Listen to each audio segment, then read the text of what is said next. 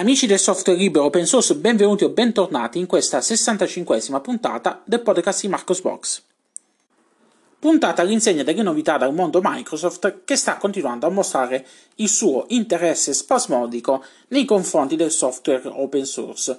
La scorsa settimana c'è stato l'evento Microsoft Build 2020, l'annuale evento di Microsoft dedicato agli sviluppatori e che quest'anno, a causa del Covid-19, si è svolto esclusivamente online. Tre sono le principali novità che riguardano l'open source e Windows.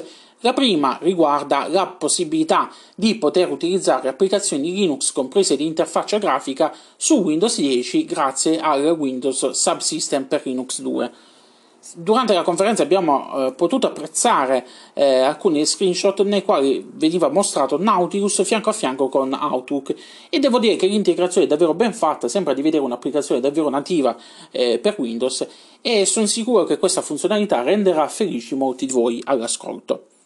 L'altra novità è ugualmente interessante, ma non è una funzionalità mainstream che potrà interessare a tutti, e riguarda l'arrivo di un nuovo driver per il kernel Linux che offre un layer di compatibilità, le chiamate kernel, per avere l'accesso diretto alle risorse GPU. In pratica si tratta di una implementazione delle API eh, DirectX eh, 12 per le applicazioni Linux. Sempre durante la conferenza abbiamo potuto vedere Microsoft Edge, quello basato su Chromium, quella la nuova versione, in esecuzione su Ubuntu. Questo significa che ormai il rilascio della versione nativa di Edge per Linux è, è imminente. Speriamo di vederlo al più presto. So che molti di voi non potranno fregare niente di questa cosa perché diranno l'ennesimo browser proprietario, eh, però eh, fa piacere avere un'alternativa a eh, Google Chrome, specie se considerate il fatto che eh, almeno su Windows eh, abbiamo delle prestazioni nettamente migliori di Microsoft Edge rispetto a eh, Google Chrome, quindi speriamo di poter apprezzare questi miglioramenti e anche una serie di funzionalità presenti eh, su, su, Edge che sono davvero interessanti, tipo eh, la modalità lettura, tipo eh, la modalità di sintesi vocale e quant'altro, speriamo di poterle avere anche su Linux.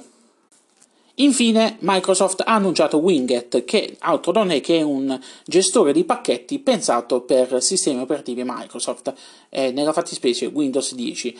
Questo ci consentirà di installare facilmente una serie di applicazioni direttamente lanciando che ne so, Windows PowerShell e installando eh, i pacchetti, i programmi che ci interessano con una sintassi simile a quella che noi eh, già eh, apprezziamo, che già utilizziamo sui sistemi operativi Linux. Quindi eh, Winget install eh, il programma X e eh, verrà scaricato e installato il programma X. E I pacchetti saranno resi disponibili tramite un apposito repository e i formati di installazione supportati di Winget sono exe, MSI e MSIX. Per gioia di grandi e piccini questa settimana è tornato il nostro caro Enrico H. Maglietta Bianca nel suo editoriale Enrico ci racconta la sua esperienza con i Chromebook e il suo ritorno a Linux.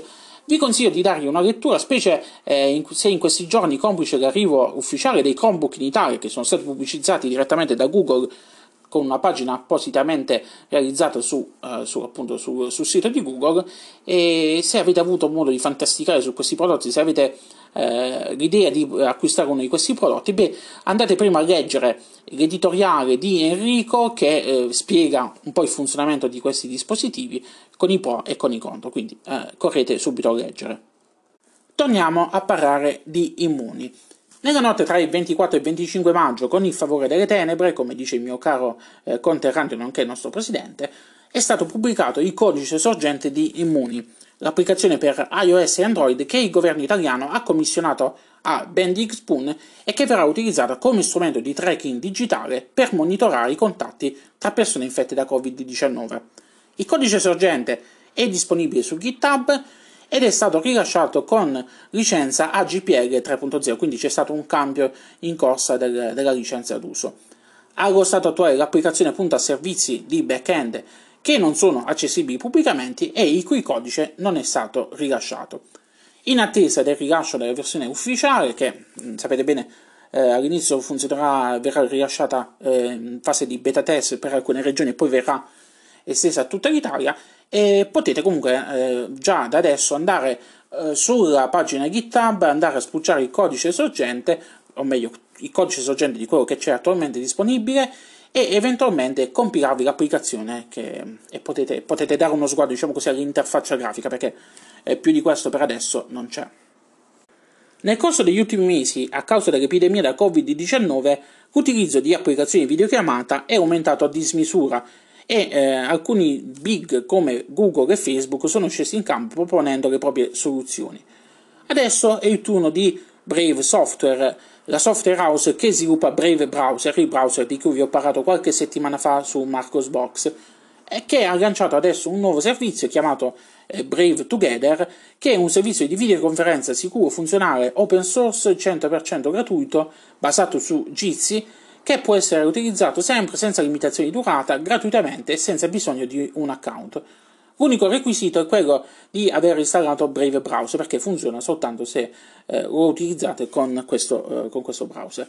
È ehm, una funzionalità interessante che è stata aggiunta a Brave, peccato però che non sia arrivata prima e adesso oramai sapete bene che a fare da padrona è Zoom con tutti i vantaggi e i svantaggi che questa applicazione porta con sé. Comunque, è un servizio interessante, dategli a dare uno sguardo, andatelo a testare, fatemi sapere se vi piace.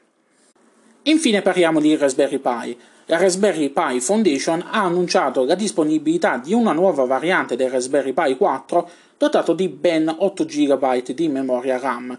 Questa nuova edizione verrà venduta a un prezzo indicativo di 75 dollari in Europa, anzi meglio in Italia dovrebbe essere attestato attorno agli 85 euro, quindi eh, poca roba in più. E di sicuro questa edizione farà la gioia di tutti quanti quegli utenti esperti alla ricerca sbormonica di più potenza per i propri progetti. Su Marcosbox trovate maggiori informazioni al riguardo e i link con, eh, dove poterla acquistare. Bene, con questo concluso. Lunga vita e prosperità a tutti quanti. Ci riascoltiamo la prossima settimana con una nuova puntata del podcast di Marcos Box. Ciao ciao!